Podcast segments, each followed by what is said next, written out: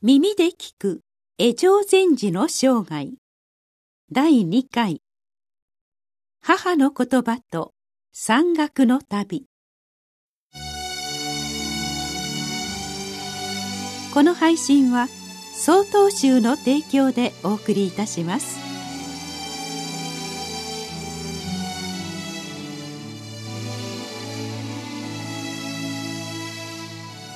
真摯に修行したことから比叡山の人々に認められるようになった頃江上禅師は母のもとを訪れています。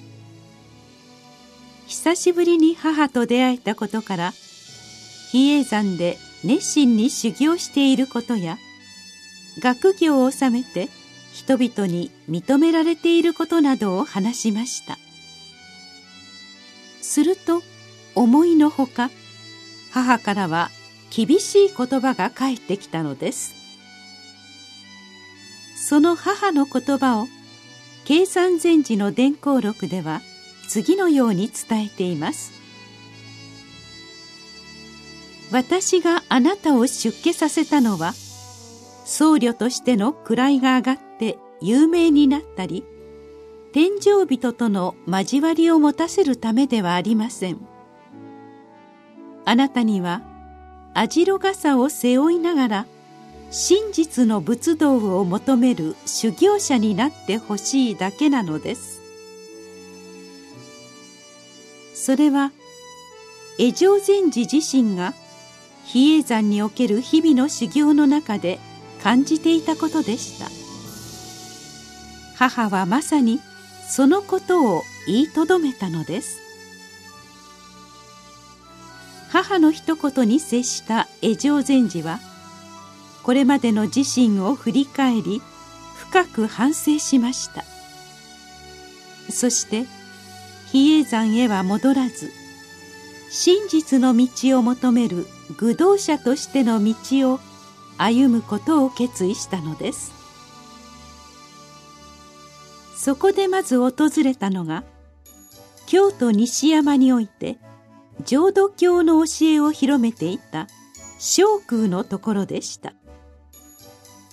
聖空は浄土宗を開かれた法然の弟子であり小坂木の聖空上人と尊称された構想です。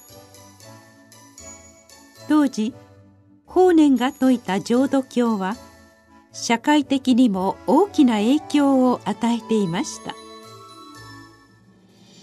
このようなことから江上禅師は聖空のもとを訪れたと思われます。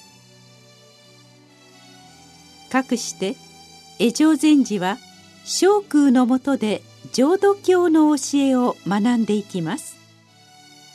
しかし自身が求めているものとは異なり十分な満足が得られなかったのでしょう。23年が過ぎた頃江上禅師は聖空のもとを離れています。この後26歳の時に江上禅師は奈良遠野峰を訪れています。当時遠野峰では大日坊能人の皇帝各案が活動していました。大日坊能人とは鎌倉時代の最初期に達磨宗という禅宗の一派を開いた人物です。各案はいち早くその門人となり大日坊能人のもとで禅の修行に努めました。そして拠点を遠野峰へと移し活動していたのです。この頃に江上禅師は各案に参じたのです。江上禅師が各案のもとでどのように過ごされていたか詳しく分かりません。各案から公案を与えられていたことや狩猟言教を聞いて悟りを体験したことなどが伝わっています。かくして江上禅師が各案のもとで修行していた頃中国山岳の旅から帰国した道元禅師が京都建仁寺に滞在しているという情報が遠野峰に伝わってきました。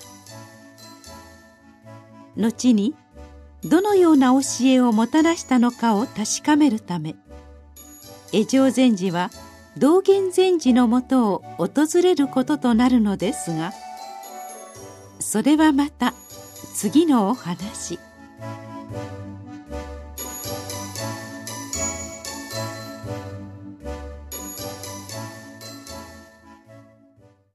次回の配信は9月29日です。